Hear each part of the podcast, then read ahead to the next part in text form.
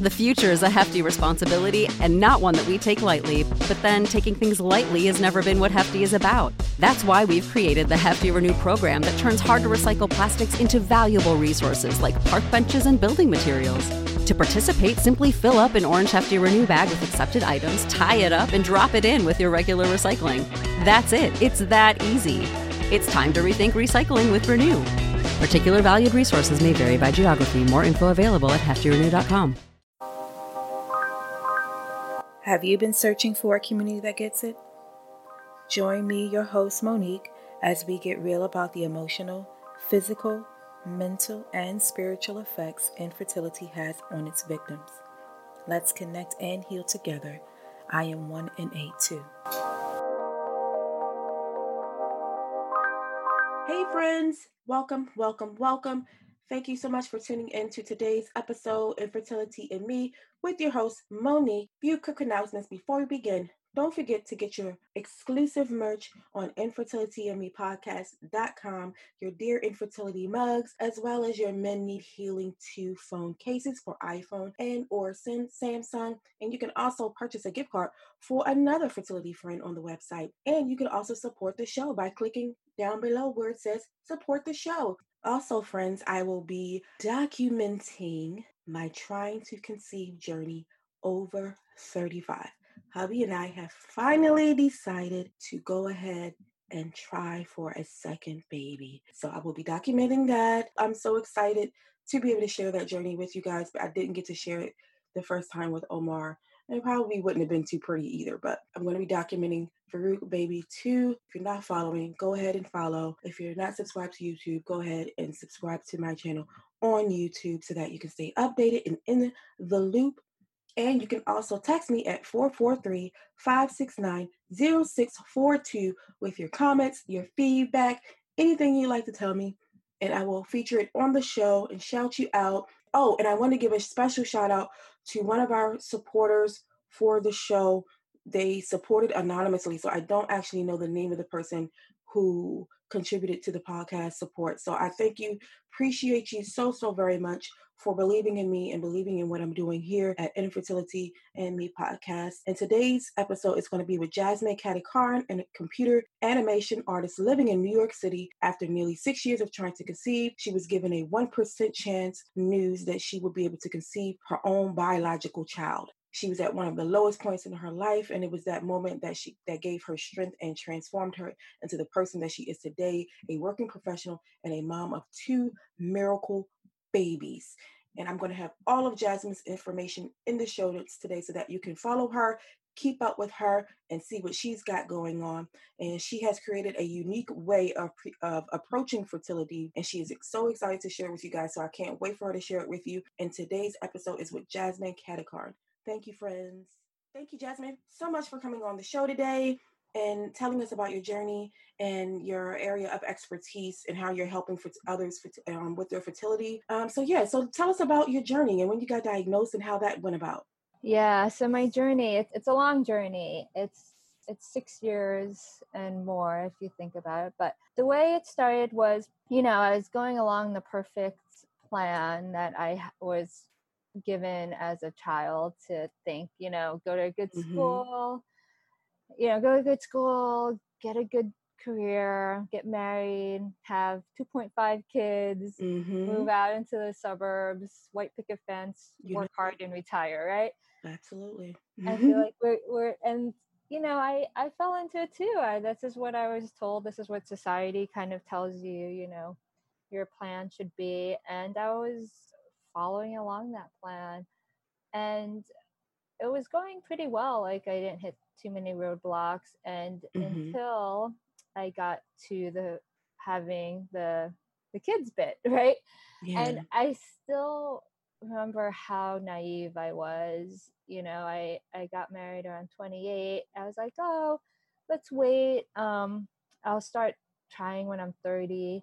By the time I'm 35, I'll have three kids, no problem." Mm-hmm, and mm-hmm. I still laugh at that. So I tried. I started trying at 30. You know, I still remember that first month. I was like, oh, wow, I'm not pregnant.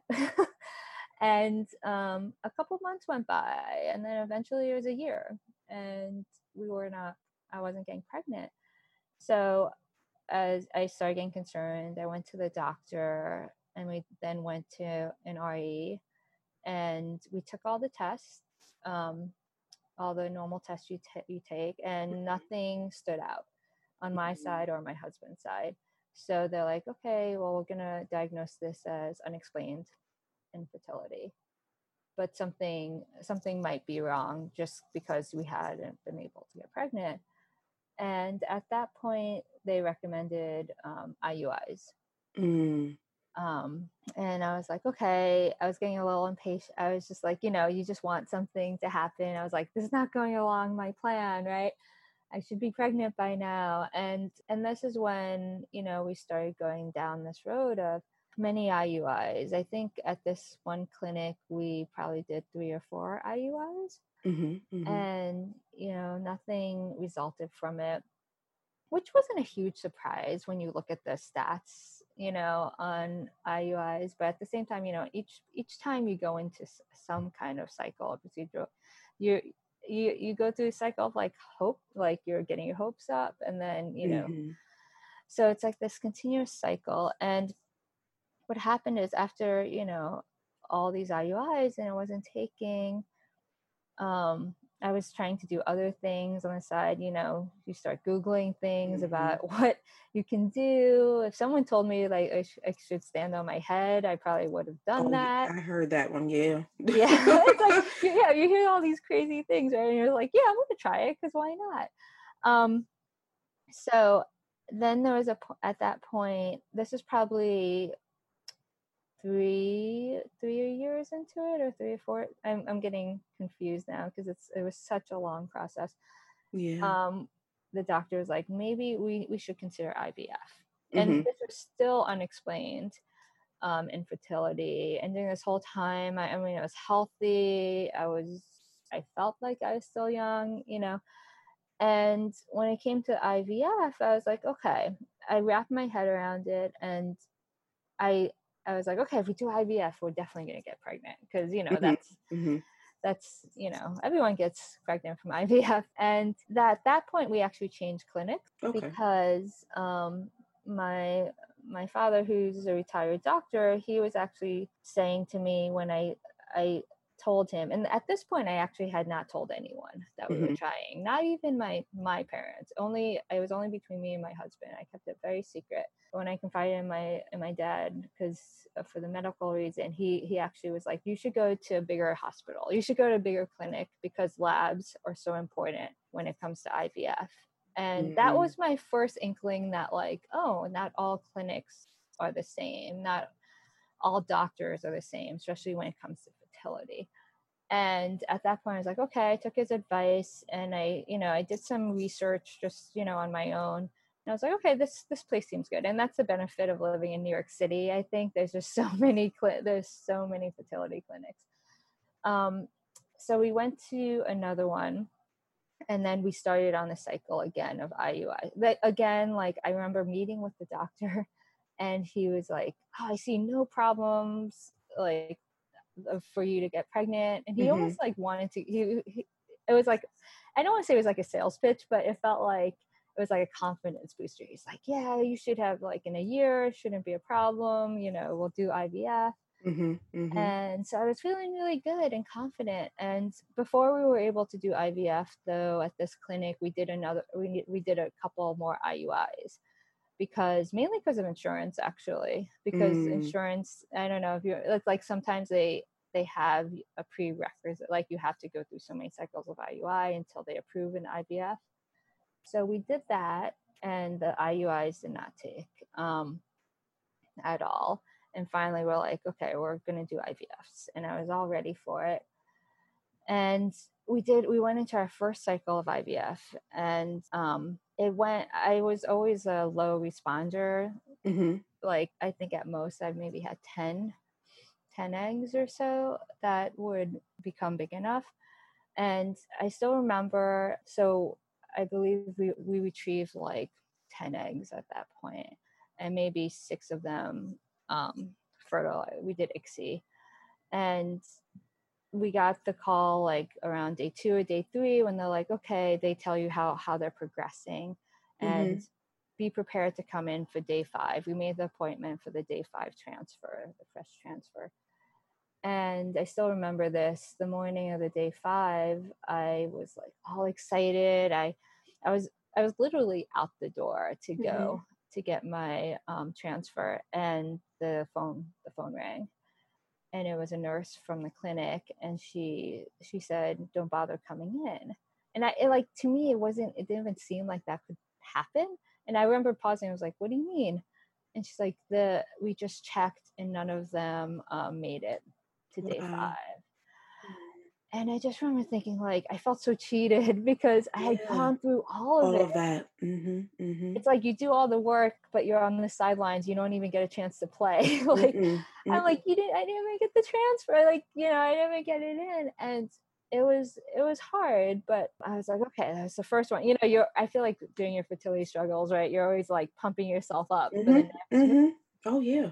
Yeah. Right. Because you totally get it. Yeah, for sure. Yeah that's how we that's you know that's how we it's almost like we're trying to trick our subconscious mind into thinking like it's going to work you know and we don't freak out when it doesn't but of course we still do but you know i feel like you know we just that's just our coping way yeah. of trying to get through it and especially if we don't take breaks in between our cycles and we don't give ourselves that time to breathe and just grieve a little bit you know that mm-hmm. it didn't work so i totally get it yeah absolutely yeah I totally agree. And like I I I kind of skimmed by it, but yeah, we took our we took times off too and I think that's really mm-hmm. important. Like we traveled a lot oh, there or and like I I did things for myself like I would take woodworking classes and mm-hmm. like just things for me which really helped me. I mean, I will say for taking time off there during like i still remember like after a failed um, cycle one of the first things i said to my husband once i just turned to him and i was like where are we going?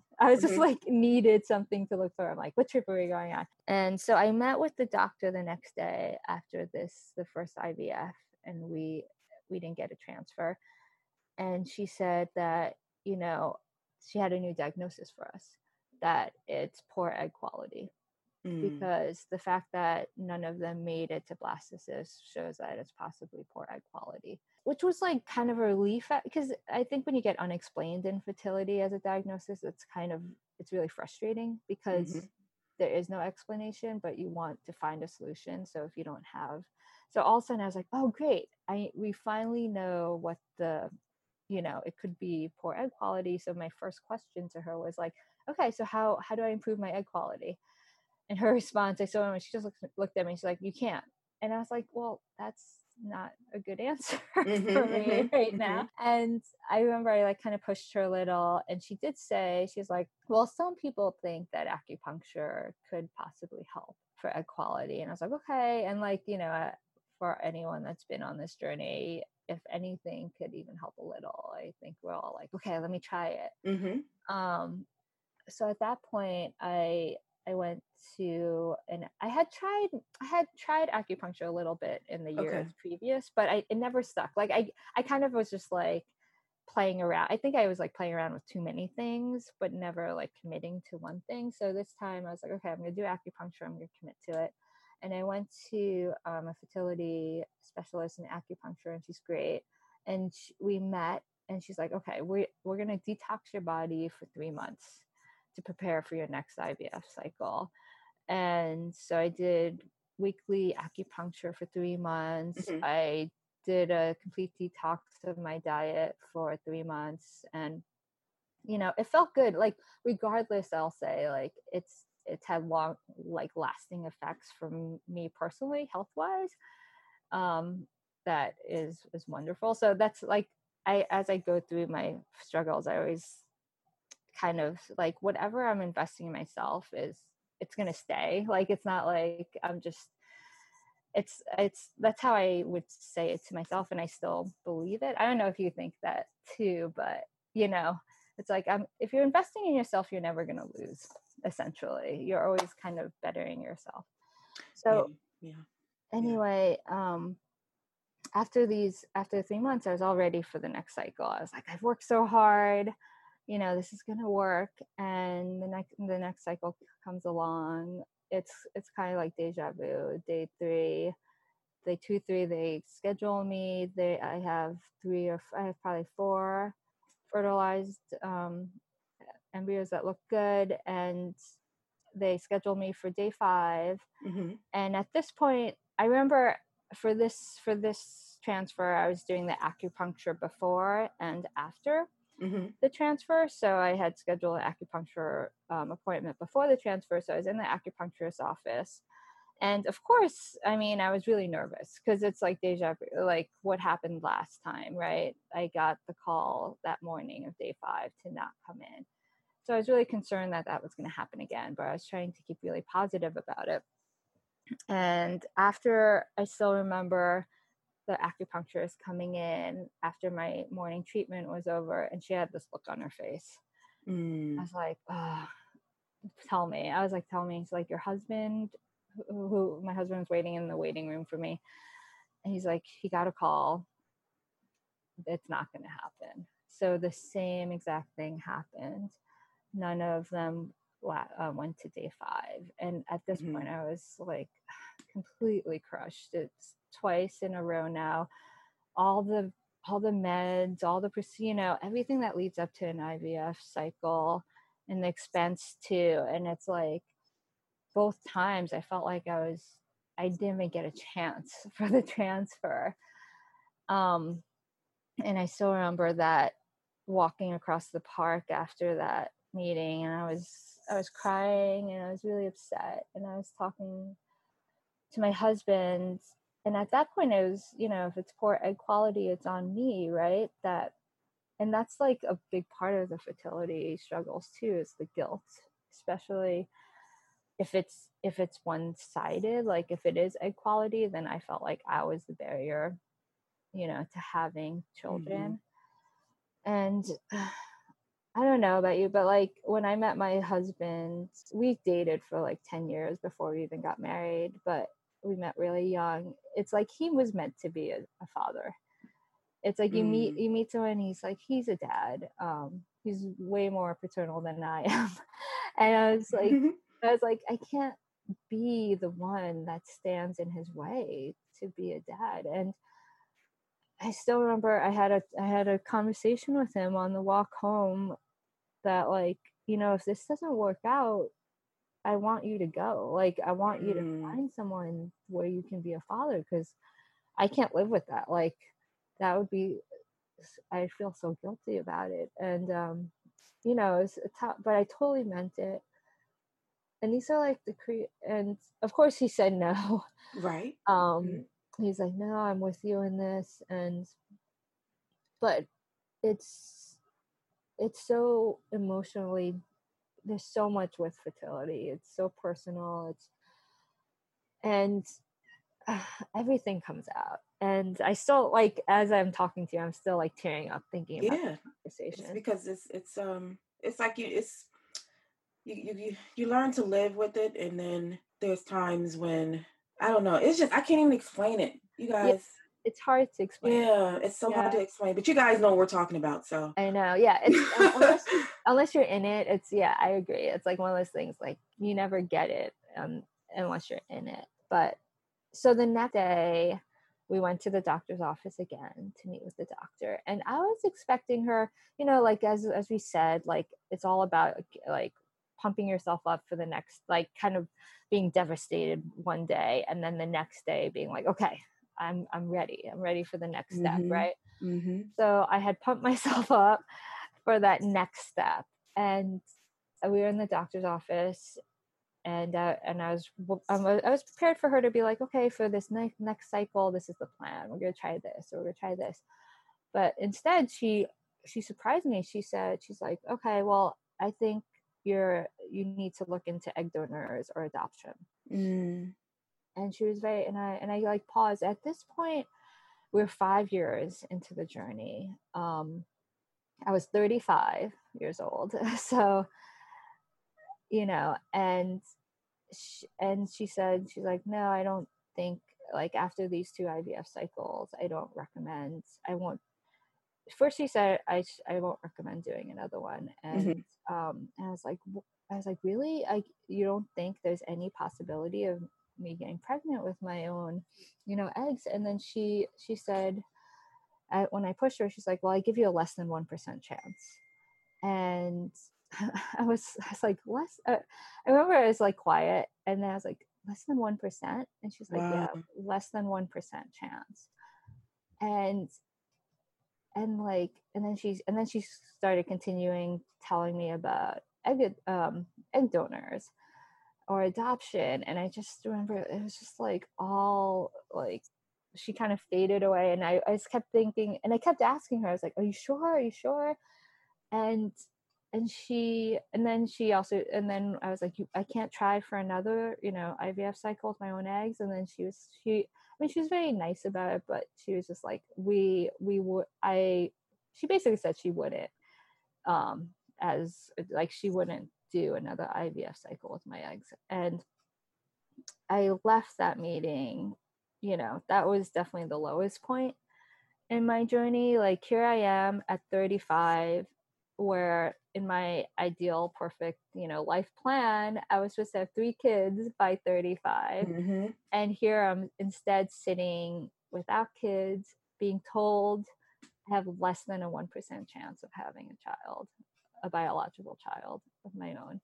And I was like, wow, what a contrast, right? Of Yeah. like how you plan things and how they turn out. And, you know, the crazy, like, I still remember my husband and I just kind of like hugged each other and we both went off to work, which is crazy now that I think about it. But like he went to work and then I went to work. And at this point, we also like never really confided in anyone. Um, we had told our immediate family at that point, but still like no friends or no one, no one knew we were even trying. I mean, they probably thought we were trying, but no one knew we were struggling so much with it. Um, and I remember on my way to work, I was just like devastated. And I was trying to think of honestly like ways to pump to like, is this is this the end? Is this where I give up? You know, this doctor basically told me that I should give up. Um, do I do I do it or do I try something else? And that's when I was actually I was at work and what I do as a profession is I'm a lighting artist on computer animated films. Okay. So I'm I'm in a creative field and what like a problem came up at work and I do I dealt with it the way I normally do it with like this artist mindset of you see a problem or an obstacle and then you find multiple solutions for it, right? Um and that's just organically how I do it at work. And all of a sudden, it like I had this aha moment where I was like, wait a minute, why am I not doing this for my own like life, for my fertility journey? Why? What if I looked at this struggle the same way I looked mm-hmm. at a, a creative problem at work? And what that means is like you know i brain like you you brainstorm with other people too to get different perspectives and there's always a solution. In my mind like at work there's always a solution. And then all of a sudden i was like okay there's always a solution. It might not be the one that you originally planned but there is always a solution. So that's what i started looking that's when i first started looking at my fertility journey in that in those eyes and all of a sudden i was like I was able to kind of uh, get myself out of that, like, you know, That kind of rut. hmm exactly. Mhm. And I was able to see a new way. And that next day, and part of the way I look at things is to get different perspectives. And it's like, um, on this, on a similar situation, especially in fertility, you're so in it Yeah. and Yeah. you get blinded right like it's like anything you you need someone else to come in sometimes and like give you their opinions and that's the same thing about like getting second opinions from different doctors right because doctors are human too they're not just because one person has one opinion doesn't mean everyone's going to have the same opinion so that's why you know you probably know like different opinions especially when it comes to doctors is so important so the next day I went into my acupuncturist um, office and she's great. Like not only is she a great acupuncturist, but I actually I, I used to joke that she was like part therapist for me. oh yeah, my, absolutely. yeah, and not only that, she knew my case really well, um, and she was she knew a lot about fertility, especially in New York City where I was, and we t- we talked about it, and she she was she helped me see another way. She was just like you know i don't she's like i think you should go and um like she had questions. Like the fact she, i remember she was like really shocked that that doctor had given me less than a 1% chance because she saw you know she saw the same things that the doctor saw but she was like i don't know. I think i think that clinic just might not be the clinic for you. Um and mm-hmm. she recommended another clinic. And uh, actually a specific doctor. She's like actually i think this doctor he he works really well. I think he i think he'll you know be very good for you. And then i was like okay i'm going to do that. Um so i went to i changed clinics yet again. So this is my third clinic. And we met with a doctor and he was great. And he also this is the value of second opinions right? He saw my my charts and he's like okay um it is probably poor egg quality but i think you know the less than 1% chance is not is pretty low. Then he wouldn't have given me those same stat like um probability he said. And his move was to do um a day three transfer where the other clinic would only do a day five transfer. I didn't even know that was a thing. And I was like, oh, okay, let's try a day three transfer. So we did the, you know, the the whole IVF protocol was pretty much the same, but the biggest difference was we did the day three transfer. I mean, of course, this is a different clinic with different labs and everything. Um, and then so this is my third ivf and of course at this point i'm just like have well in a good way i have low expectations that i'm even going to get the transfer but very high since we you know we're always kind of trying to keep our hopes up. And i got pregnant with the third ivf and this is within a couple months of that meeting that that other doctor told me i should essentially give up and gave me less than 1% mm-hmm. chance. And i still remember when my the the doctor called me and told me you know i was pregnant. I was like i didn't believe him. It was really funny. I remember saying to him i was like are you kidding? And then his response was like well i'd be a very bad doctor if i was kidding about that. And i was like yeah that's probably true. But i was in such disbelief. Like how could it have happened where you know, three months ago, I was sitting in that other doctor's office and she told me I had less than a 1% chance. And then now all of a sudden I get a call that I'm pregnant. Um, well, so, thank goodness for second uh, opinions and the fact that we can advocate and move on to a new RE, exactly. whatever we choose. You know what I mean? Yeah. And so today, so um, I have a beautiful daughter who is now I can't believe it's been so long. She's now four years old, mm, mm, mm, mm. and I also um, decided to try again for a second. I actually wasn't going to because I I thought like I was so grateful. I was like, oh, I can't. I don't want to push my luck. You know? Yeah, yeah. I, I was like, oh no, but um, at that time I wasn't getting any younger. By the time I had my daughter, I was thirty seven Okay. Right? I was 37 and 36. Yeah, 37. And then it was one of those things where, you know, as my daughter was getting a little old, like she was only one and a half at the time, I believe. And I just looked at my husband. I was like, if we did want to have, we had a discussion like, if we did want to try and have her second, we would have to do it now because, you know, age, I'm not getting any younger. Um, so we decided to. And I had very uh, little expectations just because, you know, one, I was really grateful for mm-hmm. having one. And it was so hard for me. It took me over six years to have her. So right. the thought that it would even work the first time around was, you know, something that I actually didn't think was going to happen. But what happened was I tried again for another IVF, mm-hmm. and and I went straight to IVF. I, I didn't even joke yeah, around. We're not gonna play around. We're not gonna continue to play these yeah, games. exactly. Yeah, I'm just like, we're going straight back. They did the same exact protocol. They they were even like, okay, that worked. We're not changing a thing. Mm-hmm. Um, and I will say, uh, what I also did during this time is I came out. I came out with my struggles which mm. I had never done before. Like, even after I had my daughter, I still kept it all in. And what made me come out was someone um, commented on some, like a picture I put up of my daughter. And they, I think they said, like, oh, your life is so perfect. I wish I had your life or something. Mm. And all of a sudden, I realized I had fed into this perfect life plan, right? Because all people saw from the outside was you know, I got married. I, me and my husband traveled like crazy during those six years because we were trying to keep sane um, ourselves of trying. So all they saw was like travel, like we traveled like crazy. So they're like, oh, you get to travel everywhere. And then now okay. look, you have okay. this like, yeah.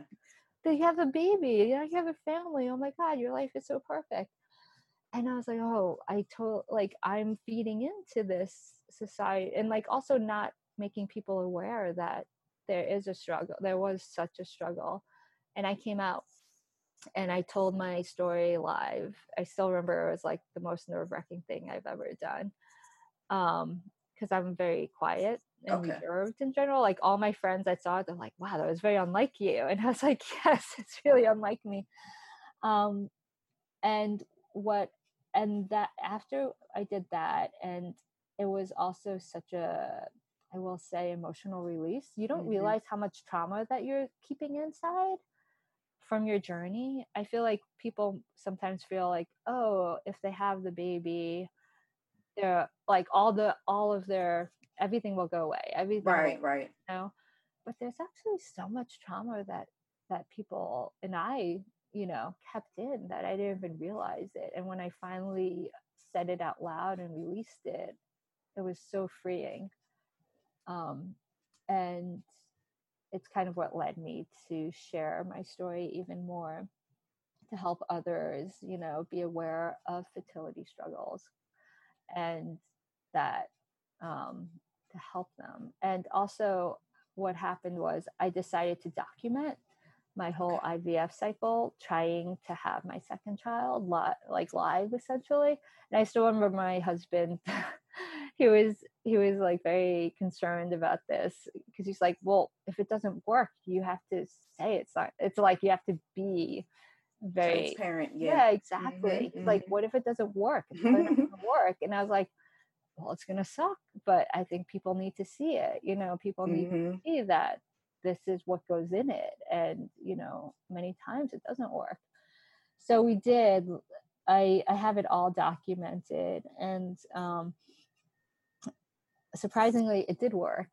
And we now have um, a son who's two years old. Oh. So I am very grateful. So I have uh, two kids, a four year old and two year old, both from IVF.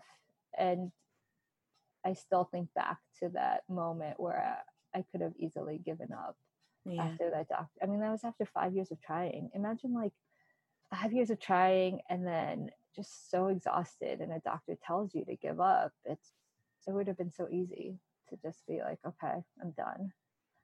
Um and i'm i'm really grateful that you know. Yeah. Mm-hmm. absolutely. I totally agree. And that's just another reason to be very very particular about your doctor and to go with your gut if you feel like there's another way in advocating for yourself and for your body and for what you want to do. I believe in trying at least one time, mm-hmm. you know, and you seem to be like the same type of person where you'll try anything at least once, yes. you know, if you can. So that, yeah, definitely. And it's all about self advocacy too. And so I want to get into this system that you developed through your artistry to help other people who are struggling with fertility.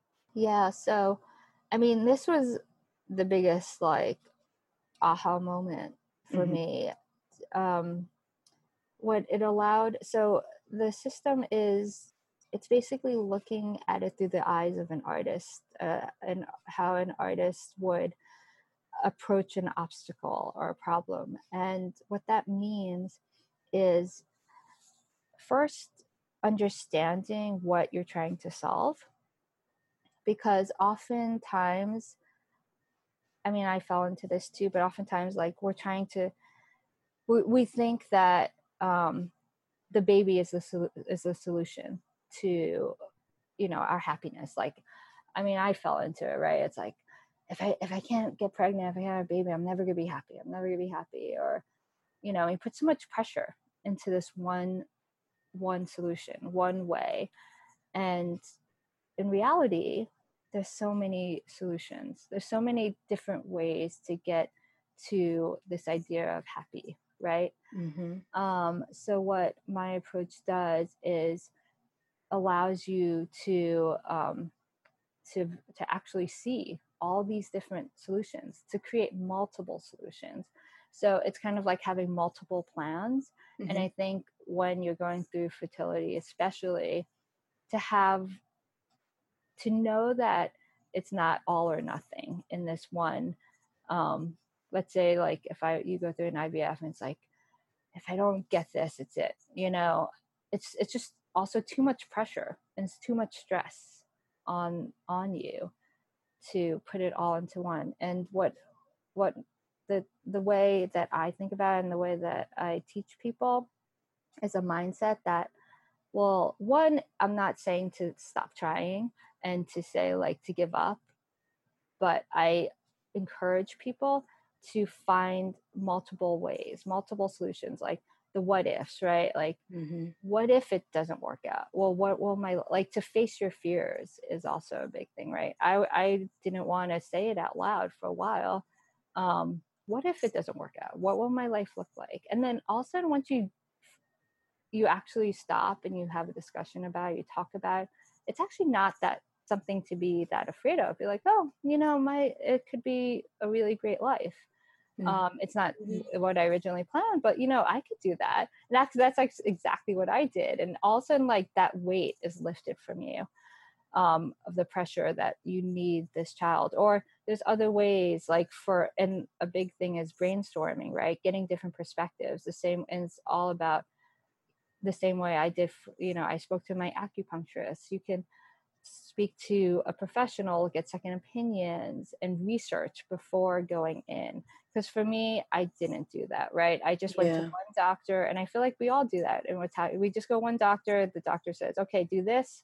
We just blindly like follow it, right? And we don't take the time to stop and look at the everything as a whole, gather the information, and then take the step because we're I I do it. I'm so impatient. I'm just like, okay, tell me to do this. I'm gonna do this. and um, yeah, so the mindset is to kind of step back, make sure you're solving the right problem first of all, get brainstorm and get as much information as possible so you know you're he- putting all your your energies in the right direction and then also knowing that you have multiple plans you have multiple solutions and this what this does is actually like relieves the stress and the pressure mm-hmm. of that cycle that procedure and what happens is it's kind of i kind of relate to like you know you hear all these stories of people getting pregnant after they stop trying you know after they yeah. and and a lot of people say it's because they weren't stressed about it more they weren't putting the pressure of it and i i feel like this way of approaching it is is relieving that stress and pressure but you can still continue to actively try. Um, so yeah, so that is my general approach to you know fertility, and then you can apply it to life too, moving forward, where essentially no obstacle will stand in your way again to your being happy because you can always uh, find multiple solutions. Thank you so much, Jasmine, for giving us all your wisdom and everything that you've learned along the way and just being authentic and open with us today. Oh, yeah. Thank you so much for having me. And so, give us your social media handles so that we can uh, connect with you there and follow, and then also your website too. Oh yeah, so my social media is uh, at Jazz Katat. That's J A Z Z K A T A T. And also my website's the same thing, jazzkatat.com. So it's jazz with two Z's and then K A T A T. I'm like getting them like, yeah, dot com. And there you can also find um, a free training to get you started on this mindset. So you can use it in your own fertility journey. Awesome, awesome. Thank you again, Jasmine. And thank you, friends, for listening and tuning in with us today and letting us be a part of your day. I will have all of Jasmine's information in the show notes so that you may click and go. And we'll see you next time. Thank you.